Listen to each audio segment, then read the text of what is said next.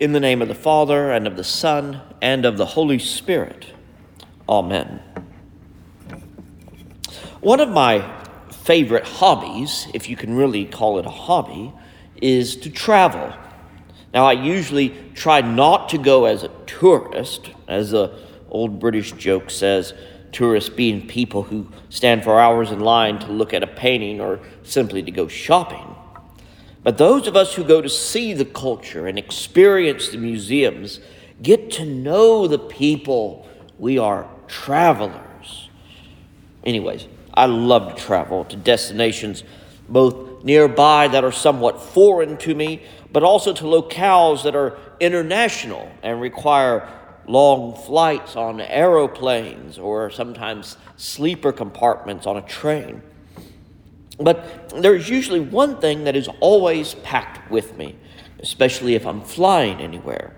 And it's necessary if I go abroad, and that is my United States passport. Now, my passport never leaves my side, and I keep it in a specially designed wallet that also keeps my credit cards, emergency contact information, and even the hotel address in case I get lost or injured. Something else that is also in the wallet is information about the nearest embassy or consulate in case I run into some sort of trouble while abroad.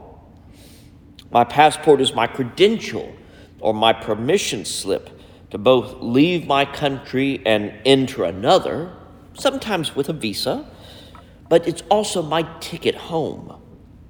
Honestly, Sometimes there is nothing more comforting when traveling than to present your passport to a customs official at the U.S. border, have him give it a once over, and say, Welcome home. And he says this because I am a citizen of the United States.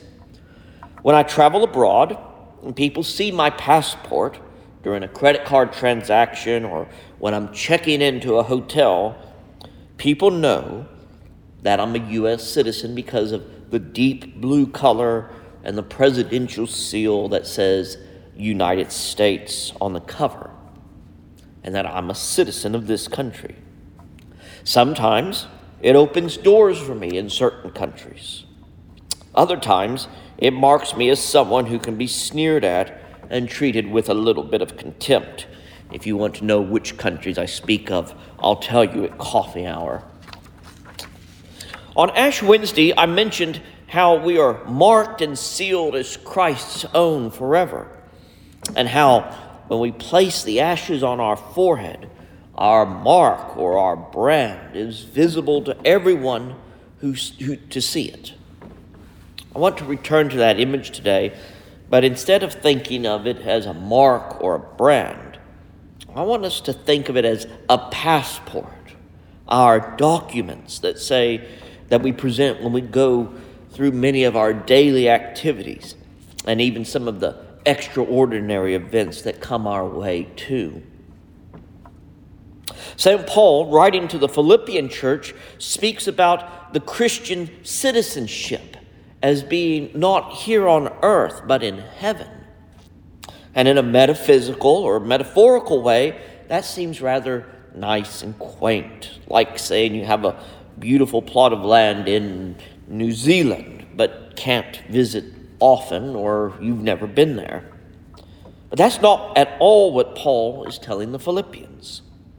Philippi is a Roman province, province, and there is good evidence that many of the inhabitants there were former or retired officers and soldiers of the Roman army, much like a retirement community in Florida or Arizona.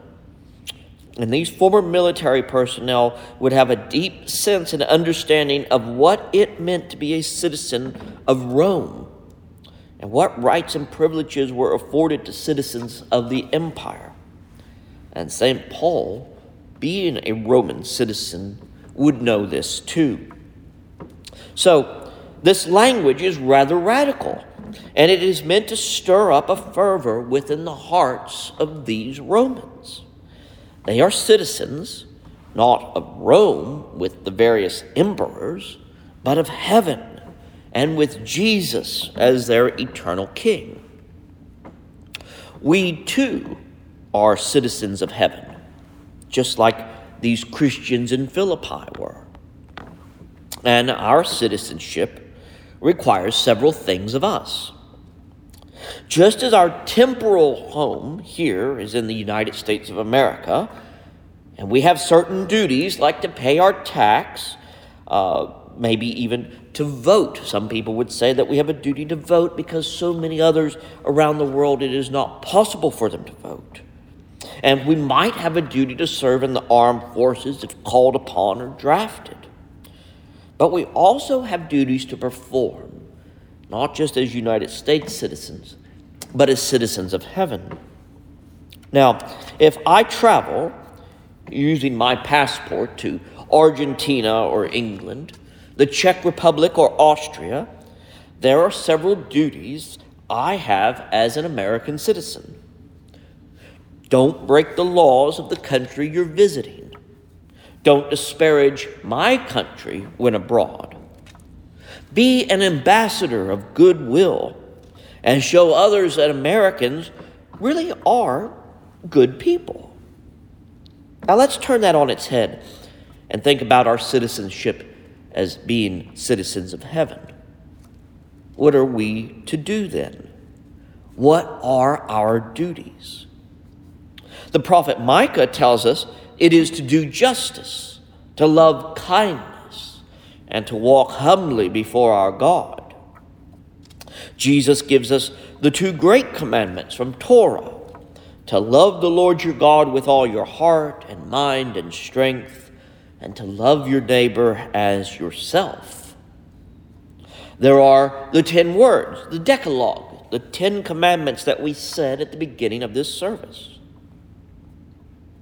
We, as citizens of heaven, keep our baptism and our confirmation as our credentials, our passport for being in this world.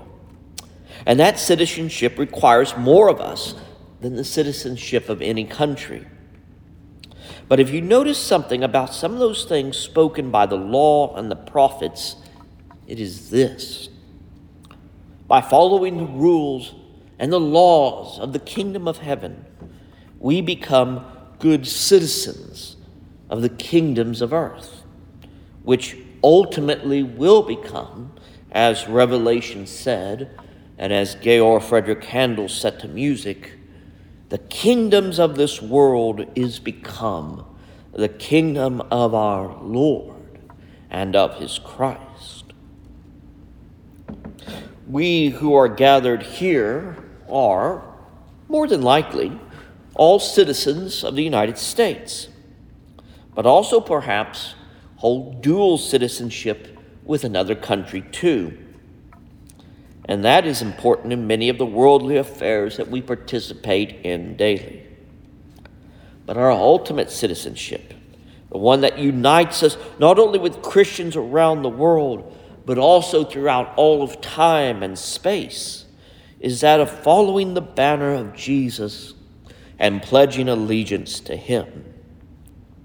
We cannot be enemies of Christ. When there is a choice to follow the commandments of God, or to follow the ways of this world, our supreme citizenship compels us, calls us, demands of us that we follow the laws of God before any other in all circumstances. We are sojourners, travelers in this world. Our passport is the seal of baptism fellowship at this altar, and the working of the Holy Spirit in each of us. Let us all be good citizens of the kingdom of heaven. Let us all show the world that being a follower of Messiah Jesus means we are ambassadors of heaven, doing the work that God calls each of us to do.